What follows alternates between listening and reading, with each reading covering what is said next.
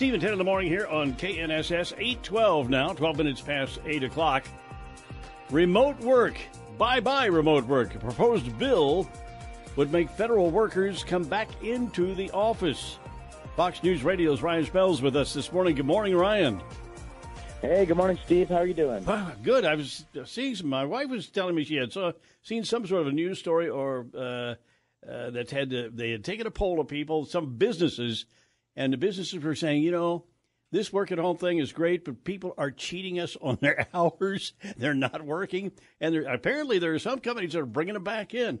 But how about this uh, bill to make federal workers do that? That's interesting. Right. Yeah, right. And you see kind of the argument made by those who are who are in favor of this bill that they feel like the government has not been, uh, you know, fulfilling its service obligations by having uh, remote or, in many cases, hybrid work. But this bill is from House Republicans. It would pretty much force federal workers back to work in person, uh, and and this would kind of. Uh, set the precedent that you know those who are working in person prior to the pandemic would have 30 days to return to the office and and and so what's going to probably come up here is that there's going to probably be an issue for House Republicans because, well, you know, while this bill did not pass last Congress, they now have the majority to pass it in the House. But if they don't have Democrat buy-in in the Senate, then it's likely going to fall on deaf ears and not go anywhere.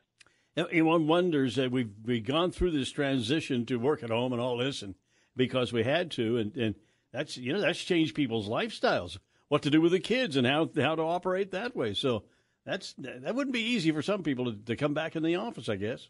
Well, and what's interesting is that's kind of what some of the, the critics of the bill have been saying. A lot of the unions that represent these federal workers, you know, uh, recruiting and retention is a big issue according to them, and and so the Biden administration has kind of proposed an increase in pay for federal workers, but also they believe that this work from home uh, or the, the, the ability to work from home like two or three times out of the week uh, makes these government jobs more attractive to potential recruits who want to work for the federal government. So, like just like every other industry right now, it seems like the federal government's also struggling to, to hire employees. Now, that's interesting because we have that same problem in our our uh, city and our state here. Finding those uh, and retaining those qualified workers, you gotta they got to be incentivized someplace, uh, some way. And I guess this right. work at home thing is something that a lot of people like it, it looks like it's that way at least. Uh, you know, it, it's not just due to the federal government. I think the entire private sector too, yeah. in most industries, are trying to find employees, and and that's become a major issue just to just about everywhere across the country.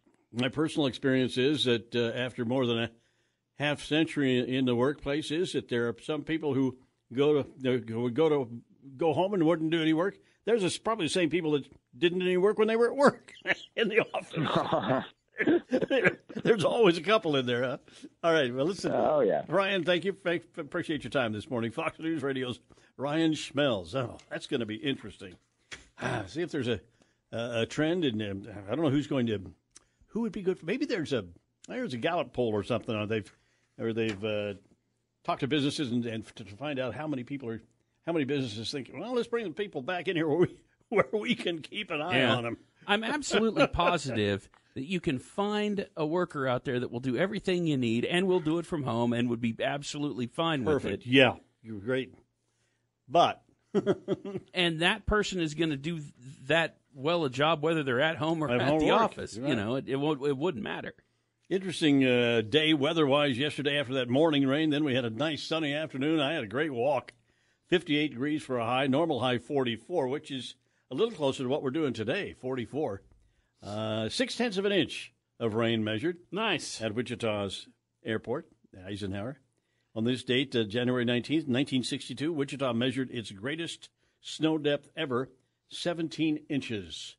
And I you were there. I'm reasonably sure we had a snow day that day. We I, I went to Hadley Junior High at that time. We had to take the bus uh, about four miles in from uh, from out where I lived. Yeah, school and bus isn't getting through 17 the bus inches of snow. Go through, and uh, I mean, I'm sure we had a great time. Went out and did what kids do with sleds and all that stuff, but I don't remember it specifically.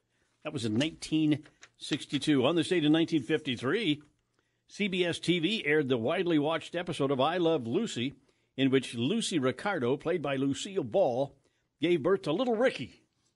And by a coincidence, Ball gave birth the same day to her son, in real life, Desi Arnaz yeah, Jr. Hard to determine, yeah. differentiate between television and reality.